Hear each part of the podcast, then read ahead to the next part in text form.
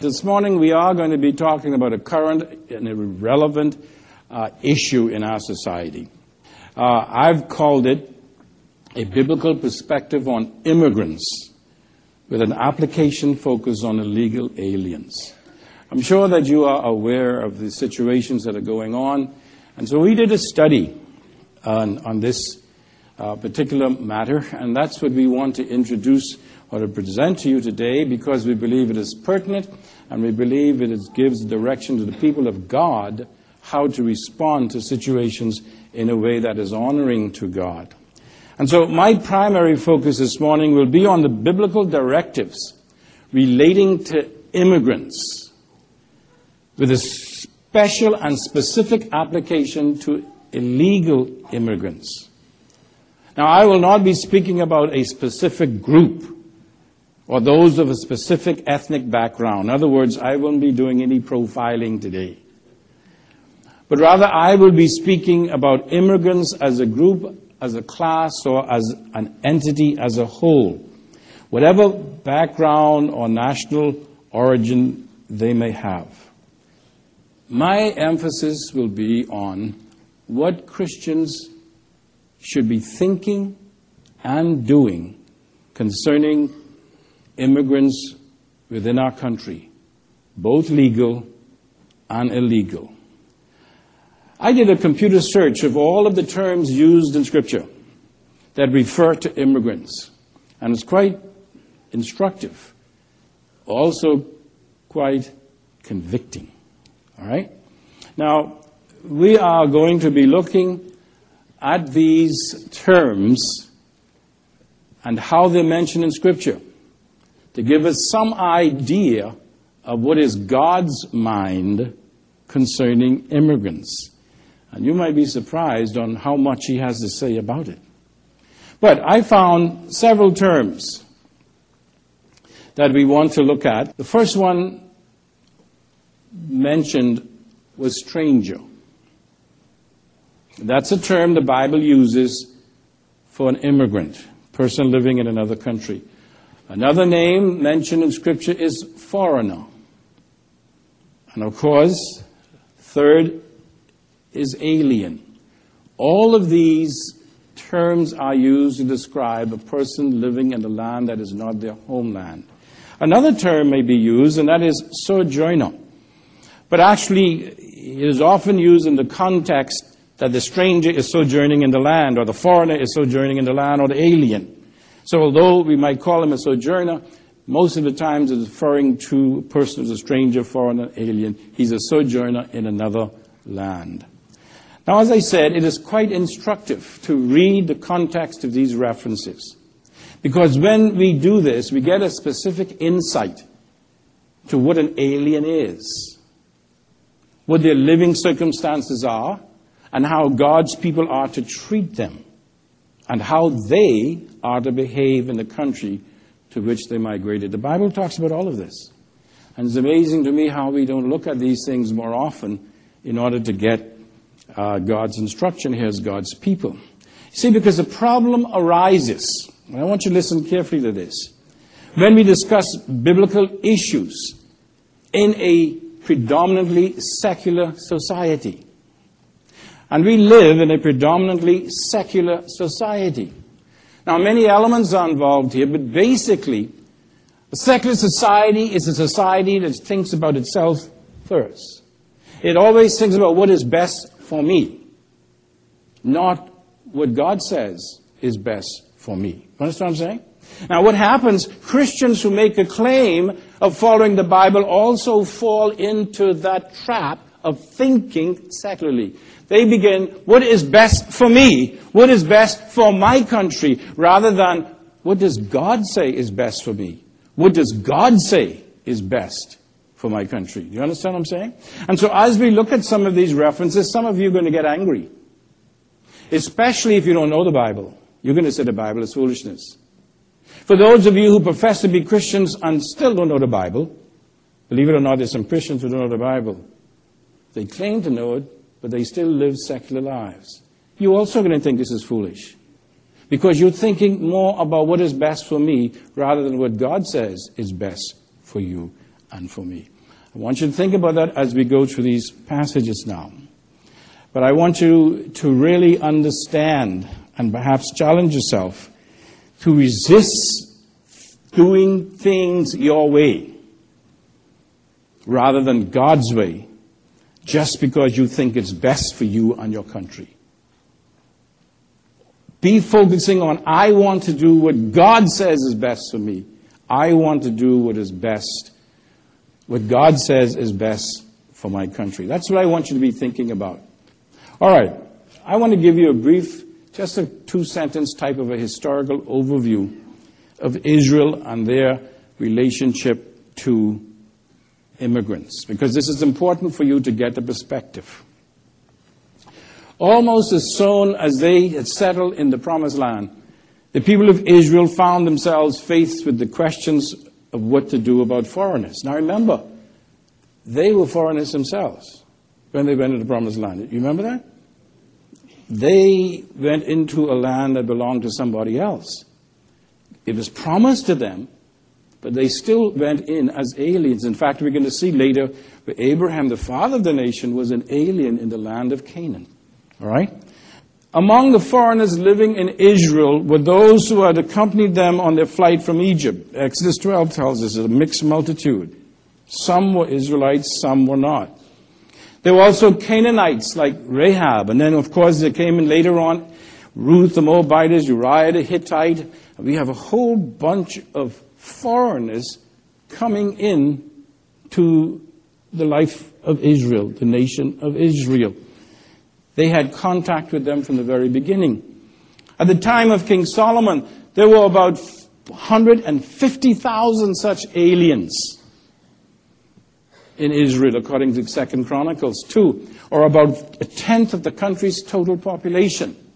Now, some say that today we have anywhere from 30% to 40% illegal immigrants of all nationalities living, perhaps higher than that, in the Bahamas. That's quite a proportion of illegal aliens. But the point is, Israel faced the same situation.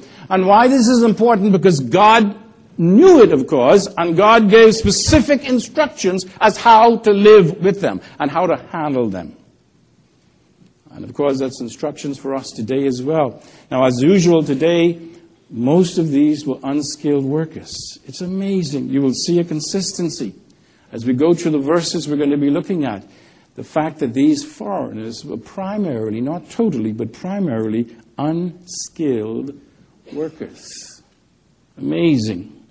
Now, remember this Israel as a people were neither better nor worse than other peoples. Right? In fact, God says, You're not larger, you're not better, but I chose you because of my grace. That's all. But because they were God's chosen people, they were far more likely to look down on the foreigners in their midst. That's just how it happens. The blessed always looks down or tends to look down on those who are not as blessed as they are. To put it in real crass terms, the rich a lot of times look down on those who are not as well off as they are. That's just the way it is. People who have been in a privileged position seem to look down on those who are not. That's the same type of a situation that has happened here. That's the reason why God included within the Mosaic law detailed teaching concerning aliens and strangers and foreigners in the land. Because God knew the heart of Israel. That they were God's chosen people, and therefore they're going to look down on the other nations as being nothing. And so God included within His law to His people how to take care, how to relate to foreigners in their midst. This teaching is reiterated with much power by the prophets who continually remind the Israelites of how they should behave towards those who come from another country. In fact, you'll find that many times God's judgment on Israel came because of the ill treatment they gave to foreigners in their midst. Amazing. But let's look at a few of the terms very quickly. And let me say this. These phrases, or these verses I'm going to look at now, are just representative of the, of the many times that the same thing is repeated again and again. It's just amazing as the references that, is, that are made to foreigners and aliens. So this is just a sample of the entire word. And I'm quoting these. I want you to see it because I want you to go away from here today with the word of God imprinted upon your heart of what God is saying, not what we're saying. All right? First, the term foreigner. It's one who is not an Israelite. Genesis 17:12. Every male among you who is eight days old shall be circumcised throughout your generation. A servant who is born in the house or who is bought with money from any foreigner who is not of your descendants. So this is one of the definitions of a foreigner. One who is not a part of your family, not a part of your, those who live in the homeland, as it were. Another term is alien. Genesis 19:19. This is one who is not a native of the land he is in. It says, but they said, stand aside. Furthermore, they said, this one came in as a sin. They're speaking about um, um, the fellow down in Sodom. Lot, remember? When he's trying to get the people to uh, stop knocking on his door and so on to, to uh, seduce these men. He said, they said, stand aside. This one came in as an alien and already is acting like a judge. Now we will treat you worse than them. In this context, an alien is one who's not a native of the land he's in. All right? And by the way, I want you to notice that right. He's not, he's acting like a judge. The implication is an alien should not be a judge. He should not act like a judge. And we can see how important this is as we go along. Stranger. Stranger is one in a land not their own. Exodus 22. You shall not wrong a stranger or oppress him, for you were strangers in the land of Egypt. And you shall not oppress a stranger, since you yourselves know the feelings of a stranger, for you also were strangers in the land of Egypt. This is an important verse. These texts here, and many more like them, give the reason why Israel was to treat the alien immigrant justly. Why? Because they were aliens once themselves. What is God saying? principle, if you want, is never forget your own roots. Don't forget where you came from. Now, we live in a land here that is 95% descended from slaves. Isn't that right? All I can tell you with this text is saying, don't forget where you came from. In your treatment of those who come from another land. That's the principle of the scripture. You might not like it, but that's what scripture says. And that's the reason he says. You shall not oppress a stranger, a foreigner, alien, since you yourselves know the feelings of a stranger. Treat others accordingly. In other words, remember how it was in your case, in our case, whoever it might be, and treat others accordingly. Actually, this is actually portraying a New Testament truth taught by Jesus. What he says, do unto others as you would have them do unto you. Didn't I say that? And I might add, especially if they are in similar situations that you once were in. But let's move on. Here is another thing that is said. They must keep the law of the land. Exodus 12:49. The same law shall apply to the native as to the stranger who sojourns among you. Now, look another one. But as for you, you are to keep my statutes and my judgments, and shall not do any of these abominations, neither the native nor the alien who sojourns among you. In other words, both the native and the alien are subject to the laws of the land in which they live. The same law applies to all. Neither are immune from the legal system of the land in which they find themselves. Both will be punished if they violate the law whether they are here legally or illegally, whether you are a native or not, if you break the law, you're going to be punished. That's the principle of the Word of God. I remember just going through the scriptures. Leviticus 24, 22. There shall be one standard for you. It shall be for the stranger as well as the native. I am the Lord your God. The principle here, we should treat all just alike. No favoritism shown. But another passage shows that the natives of country must care for the immigrant by law. Listen to this passage. Because now this was a part of Israel's law, both legal and religious. Notice what it says.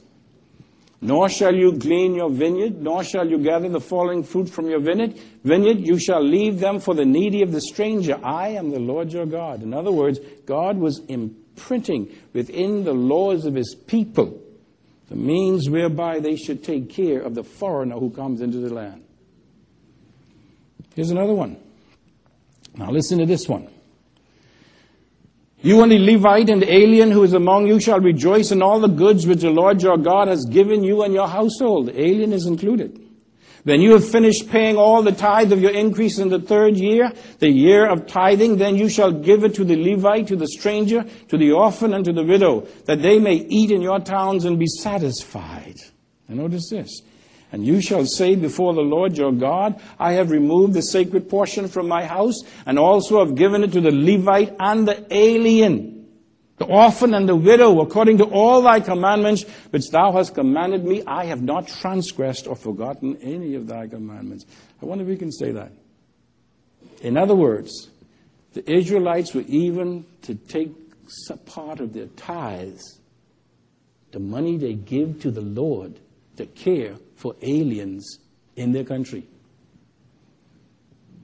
So here's a derived principle. Governments are to provide for the social welfare of immigrants who live in their country. That's the right principle from this text. But let's go on. In scriptures, the natives of the country must not treat the alien unjustly, again, as a part of the law system. Listen now. Leviticus 19:33 When a stranger resides with you in your land you shall do him no wrong.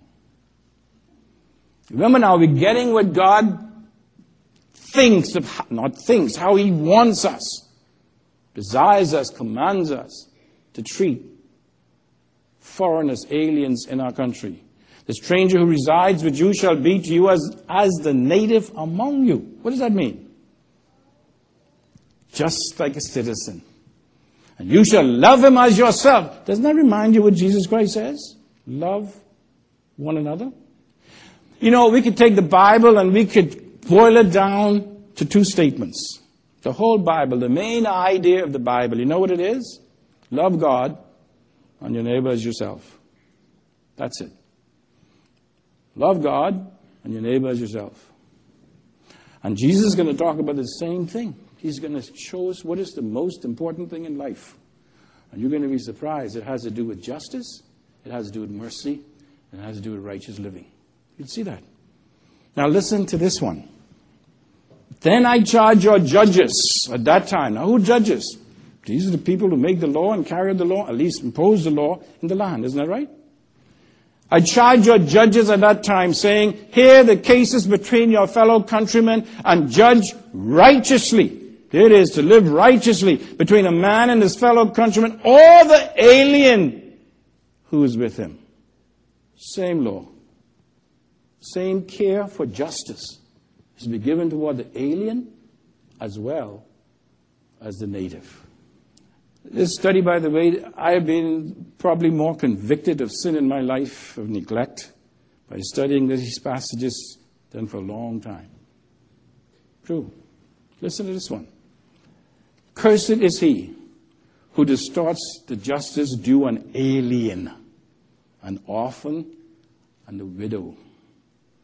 And all the people shall say, Amen. Can you really say amen to that? I ask you again. Can you say amen to that? Cursed is he who does not do justice to an alien. Now, we're going to talk later. You see how the alien is always associated with the orphan and the widow, the helpless, the poor, always in that category. Cursed is he who does not act justly. But let's go on. Aliens must not be oppressed by natives of the land. Jeremiah 22, 3. Thus says the Lord, do justice and righteousness. I want you to see how these words come again and again. Justice and righteousness. And deliver the one who has been robbed from the power of his oppressor. And do not mistreat or do violence to the stranger, the alien, the foreigner, the orphan, the widow. Do not shed innocent blood in this place.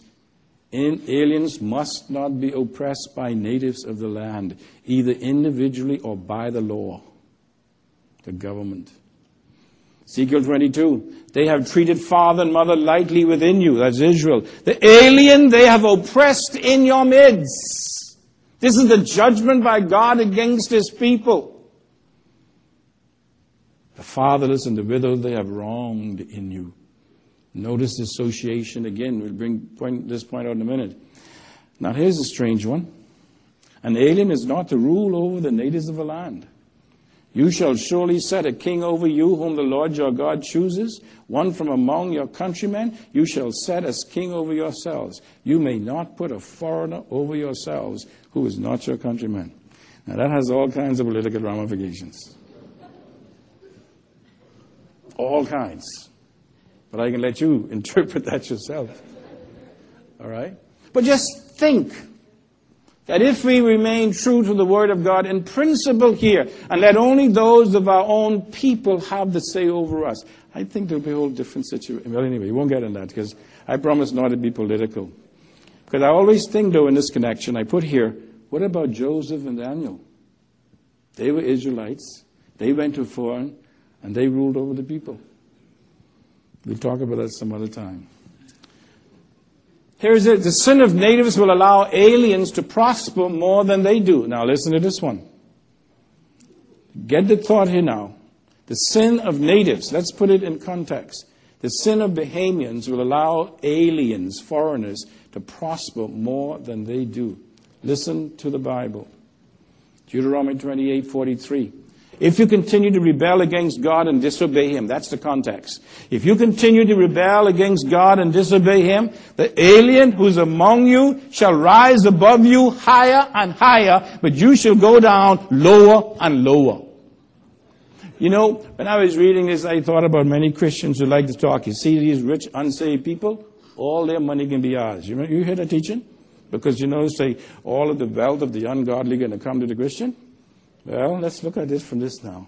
As believers, if you don't behave yourself, if you don't obey God, and if you don't treat the alien right, all that big home, all that money you have, all your business could go to them same people. That's what this, that's the principle involved here. Obedience to God removes it. Disobedience, and it has to do with our relationship to aliens. Proverbs 5 7. Now then, my sons, listen to me and do not depart from the words of my mouth. The idea, if you do, let strangers be filled with your strength. That word strangers is alien, foreigner. Let strangers be filled with your strength. Take what you have. And your hard earned goods go to the house of the alien. Isn't that something? Picture in your mind. Make a little cartoon all these nice 57 plasma TVs and all of these type of things you're seeing going from your house to the house of the alien because of your disobedience to God. Principle. Obey God. Won't happen. Aliens associated with orphans, widows, the poor, and menial work throughout Scripture. Deuteronomy 29. You stand today, all of you, before the Lord your God your chiefs, your tribes, your elders, and your officers, even all the men of Israel, your little ones, your wives, and the alien who's within you, within the camps. Now notice this. From the one who chops your wood to the one who draws your water. They're associated with the menial tasks of the country. Nothing much has changed, has it?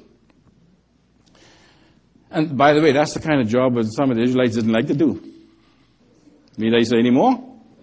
Jeremiah 22.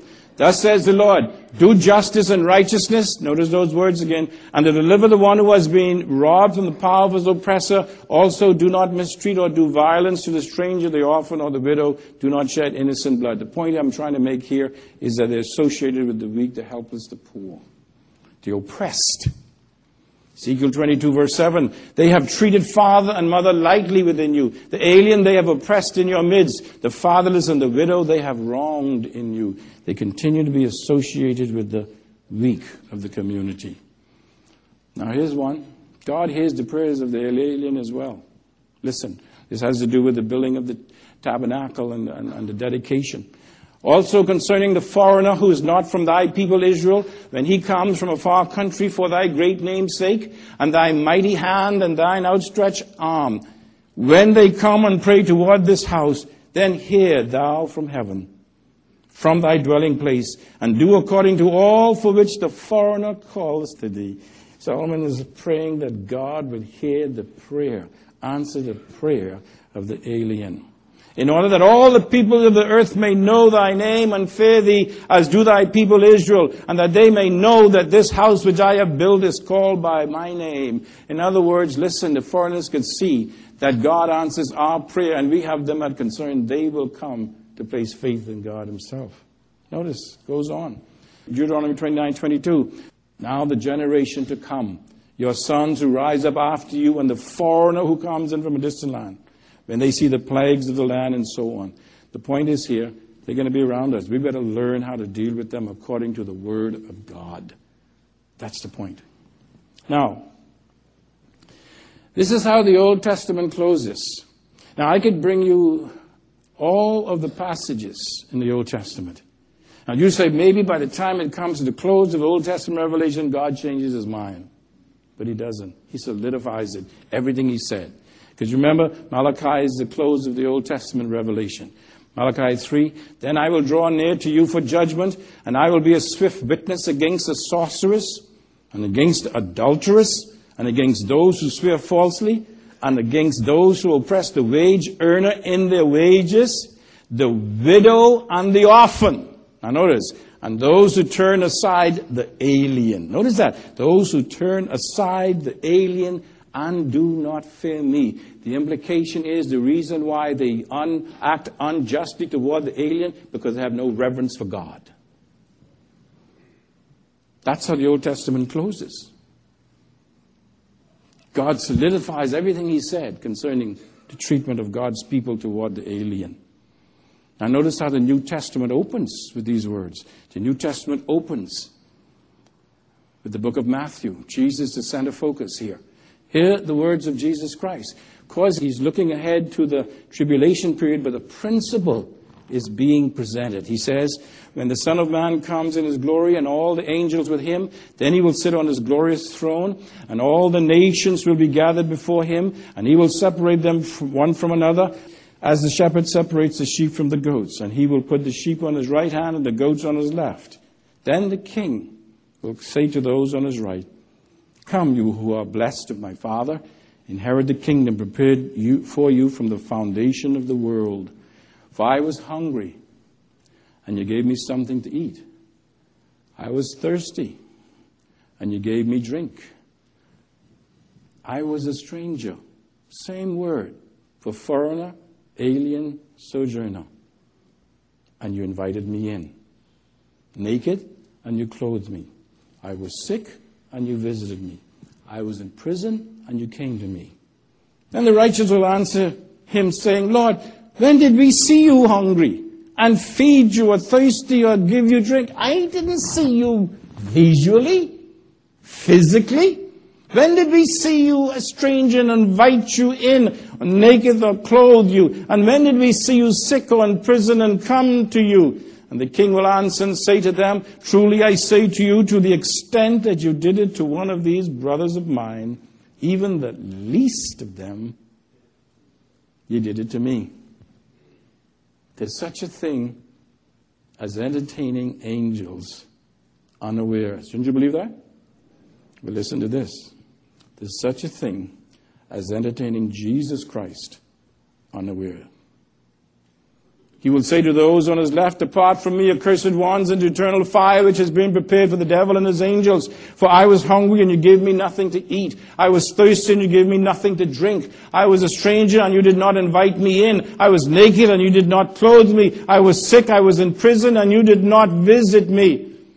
Then they themselves would answer, saying, Lord, when did we see you hungry or thirsty or an alien or naked or sick or in prison and did not take care of you?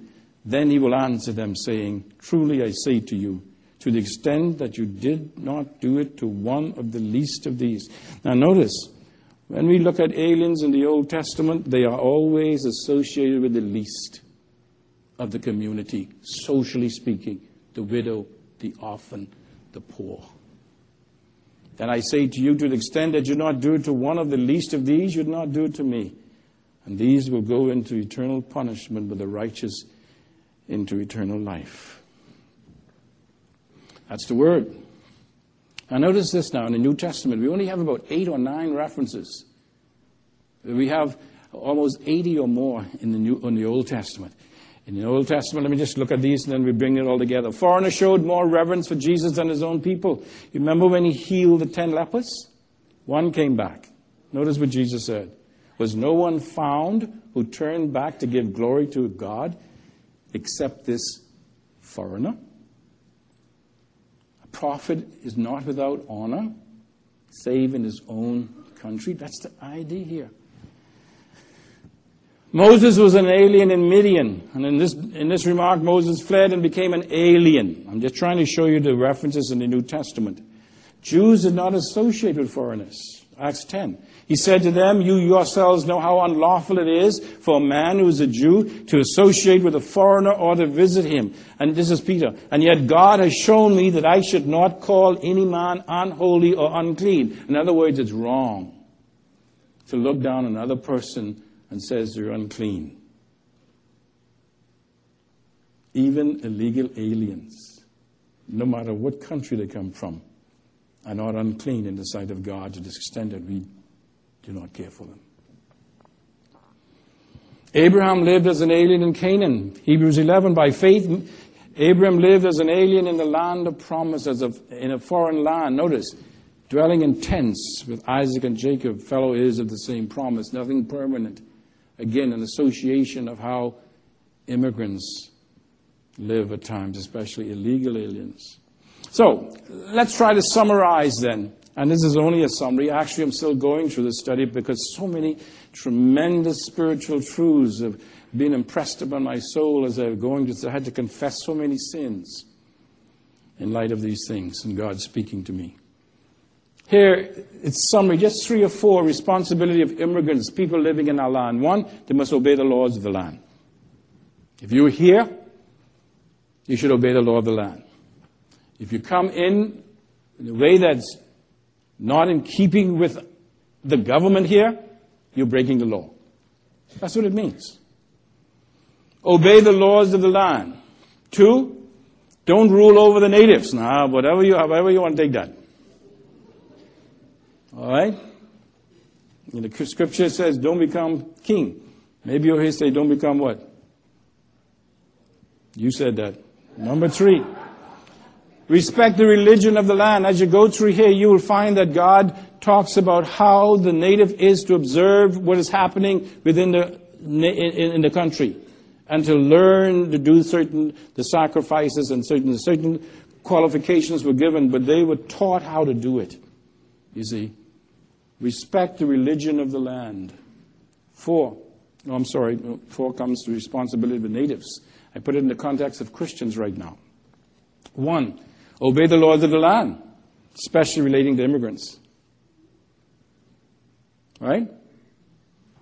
Two, treat believers as brothers and sisters in Christ. That is, believing immigrants.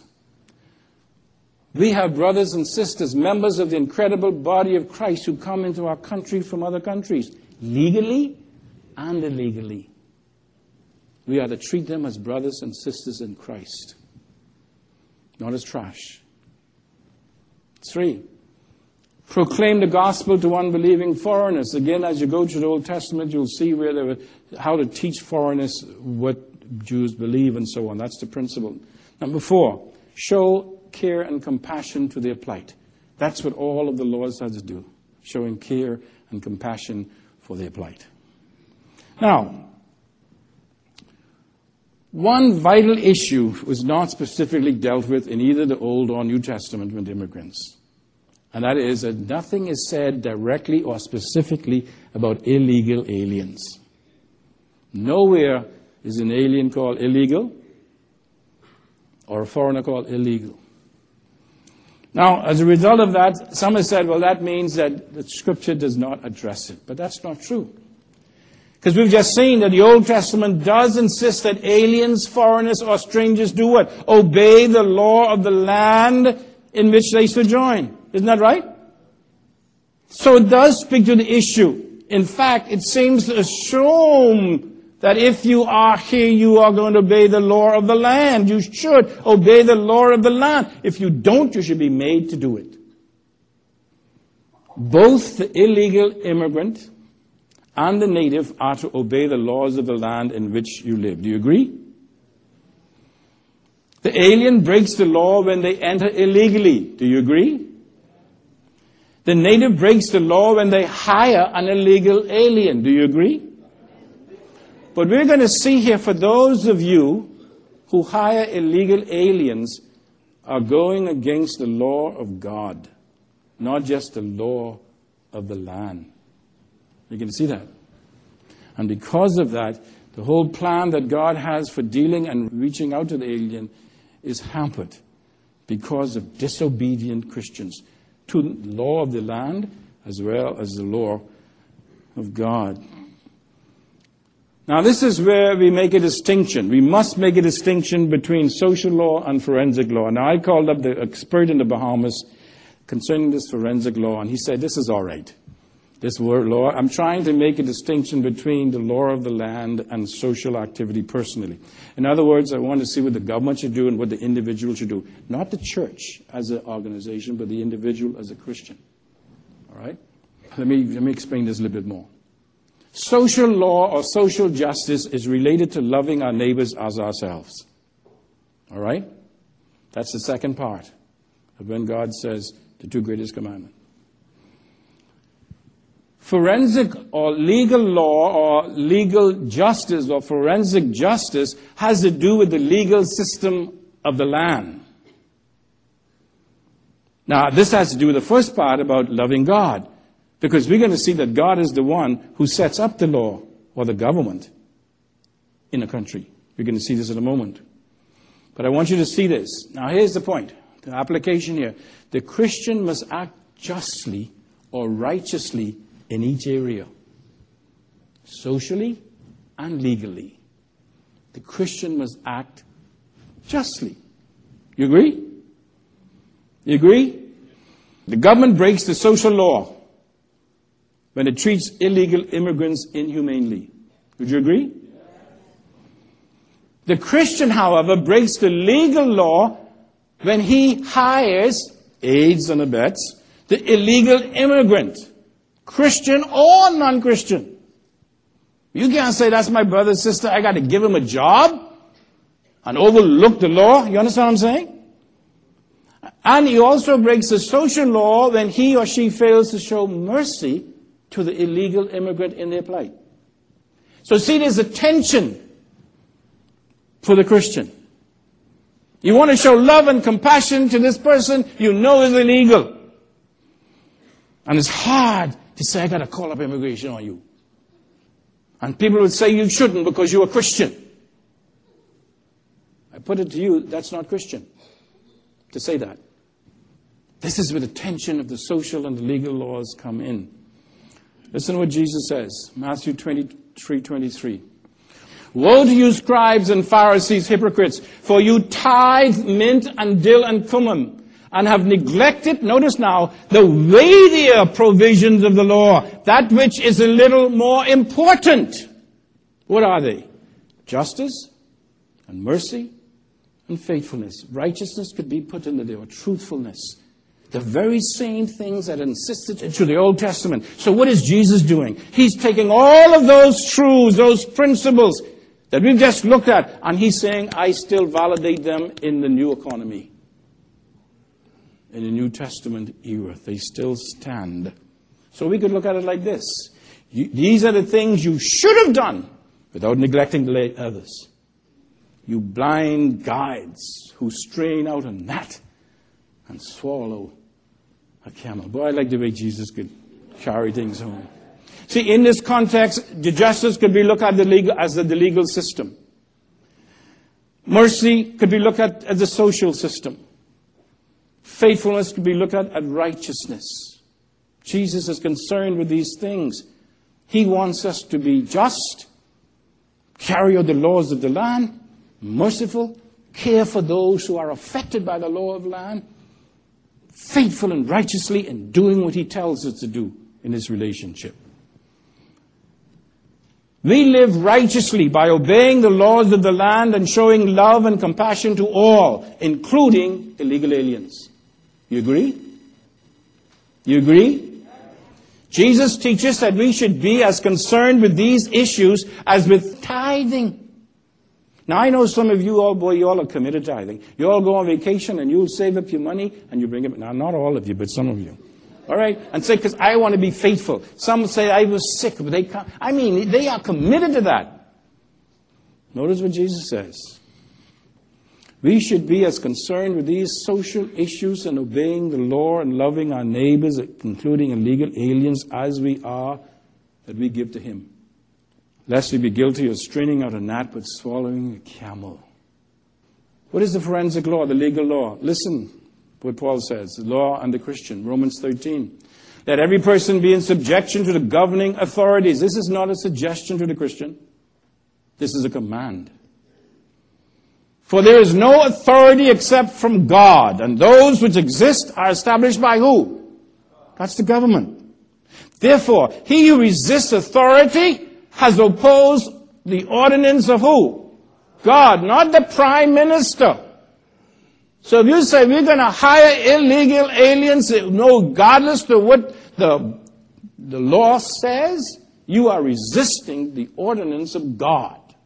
Therefore, he who resists authority has opposed the ordinance of God, and they who have opposed will receive condemnation upon themselves. Let me tell you, payday coming someday when you disobey God.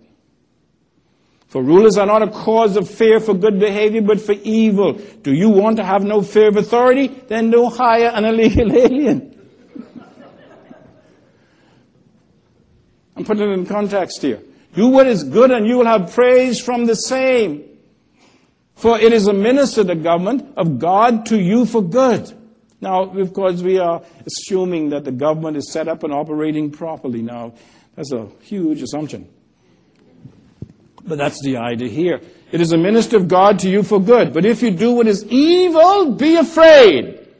And hiring the illegal alien is evil. For the government does not bear its sword for nothing. Why? It is a minister of God. The same way I and Pastor Arnold and Pastor Aubrey is a minister of God for you for spiritual things. The government is a minister of God for legal things, for law and order an avenger, not a blesser. An avenger who brings wrath upon the one who practices evil. Therefore, it is necessary to be in subjection, not only because of what you're going to get from the government through penalties, but also for conscience sake. In other words, you want to sleep at night without fear that at 2 o'clock the door might, body might come and say, hey, you got somebody working for you shouldn't for conscience sake, keep the law of the land. All right? Now, here's an application. Illegal aliens impose serious economic, social, and cultural burdens on this country today. No doubt about it. From an economic standpoint, the Bahamas is bearing enormous costs because of free medical care, overcrowding of government schools, for example. And Bahamians are more and more feeling like they are second class citizens behind illegal aliens in their own country. At least some are. That's the situation, whether we like it or not. How do Christians respond? From a legal and just perspective, it is not unchristian to support restricted immigration into one's country. That's the law. Or could be a part of the law. Number two, it's not unchristian to advocate deportation of illegal aliens. That's also the law. It is true that as a Christian, my brothers and sisters in Christ come in all colors, shapes, sizes from every country on the planet. And I chose these names here. Iraq, Iran, North Korea, Russia, China, India, but let's get closer home. Cuba, Jamaica, and in Haiti. We get our brothers and sisters in Christ coming in legally and illegally. All right? By the way, as an aside, just let me say here, I believe that a lot of these other illegal immigrants are getting away because of an uh, unproportioned focus just on one group. And I believe that's unjust from the legal point of view. That must be addressed. That's one of the things I think we should, as Christians, be fighting for. But I am not, as a Christian, required to ignore or oppose justice against lawbreakers, even if they are Christians. You understand what I'm saying? The law stands for Christians and non Christians as well.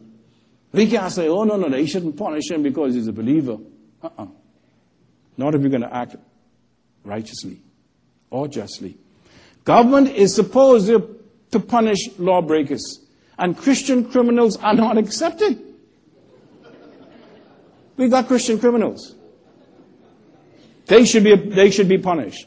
God appoints men to authority and lay down the function and role of government. And what is that? To protect citizens and punish lawbreakers. Now they've lost that. They become more socially oriented than they are Uh, for protection and so on. But that's another story.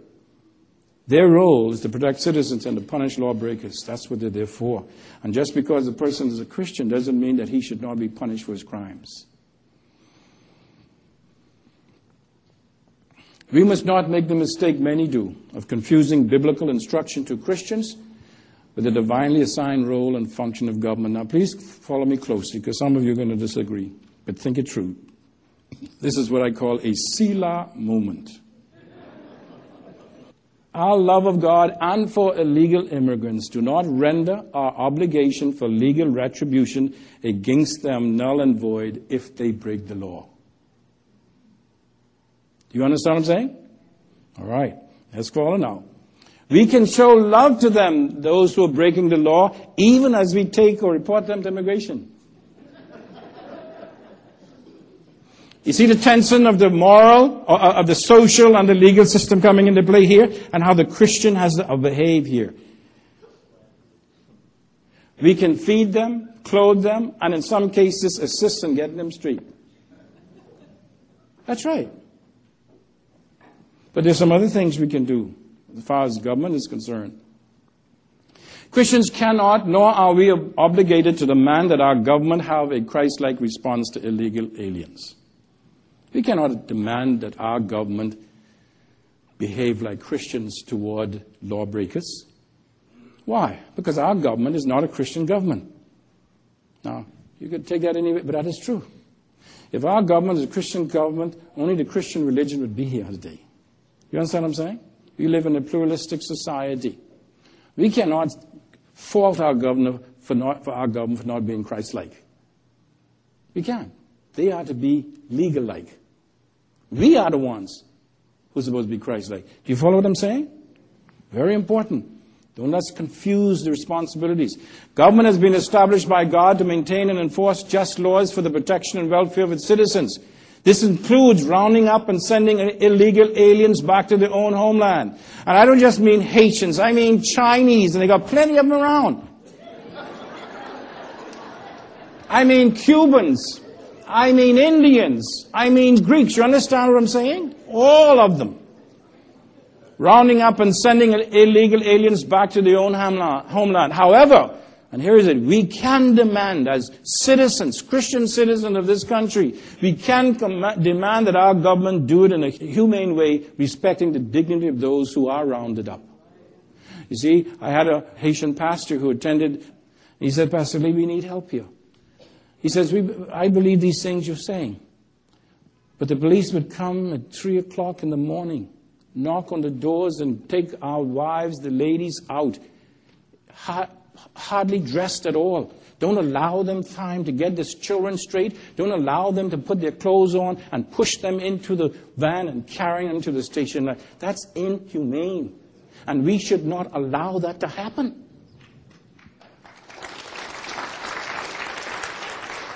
You see, this is where we come in as doing our part and acting righteously. Now remember, God condemns us for not doing righteously.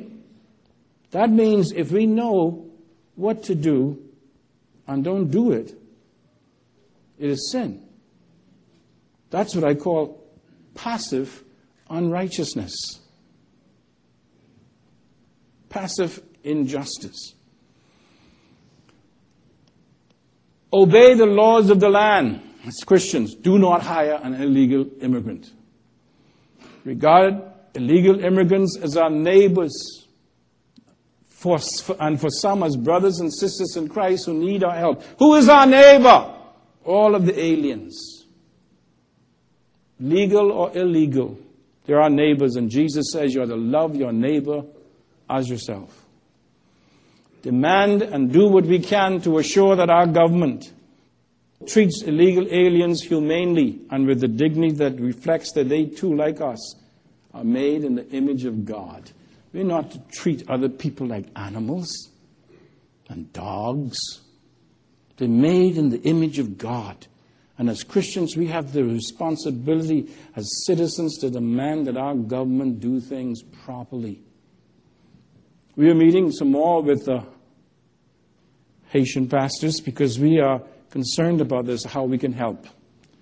And one of these times I might come to you and says, I need you to support me in going to the government and saying, hey, you've got to act more humanely. Stopping church buses and pulling people off on their way or from church, or sometimes I understand even going into a building where they're meeting. That's unjust. And we have a responsibility, if we believe the Word of God, to insist and to demand that our government treat everyone, legal and illegal people, humanely. As I always say, Selah, think and act on these things. That's powerful word of prayer. You've spoken to us. Now help us, we pray, not to be hearers of the word only, but do us. Give us courage, the courage that we need to deal with injustice in our society. In Jesus' name we pray. Amen.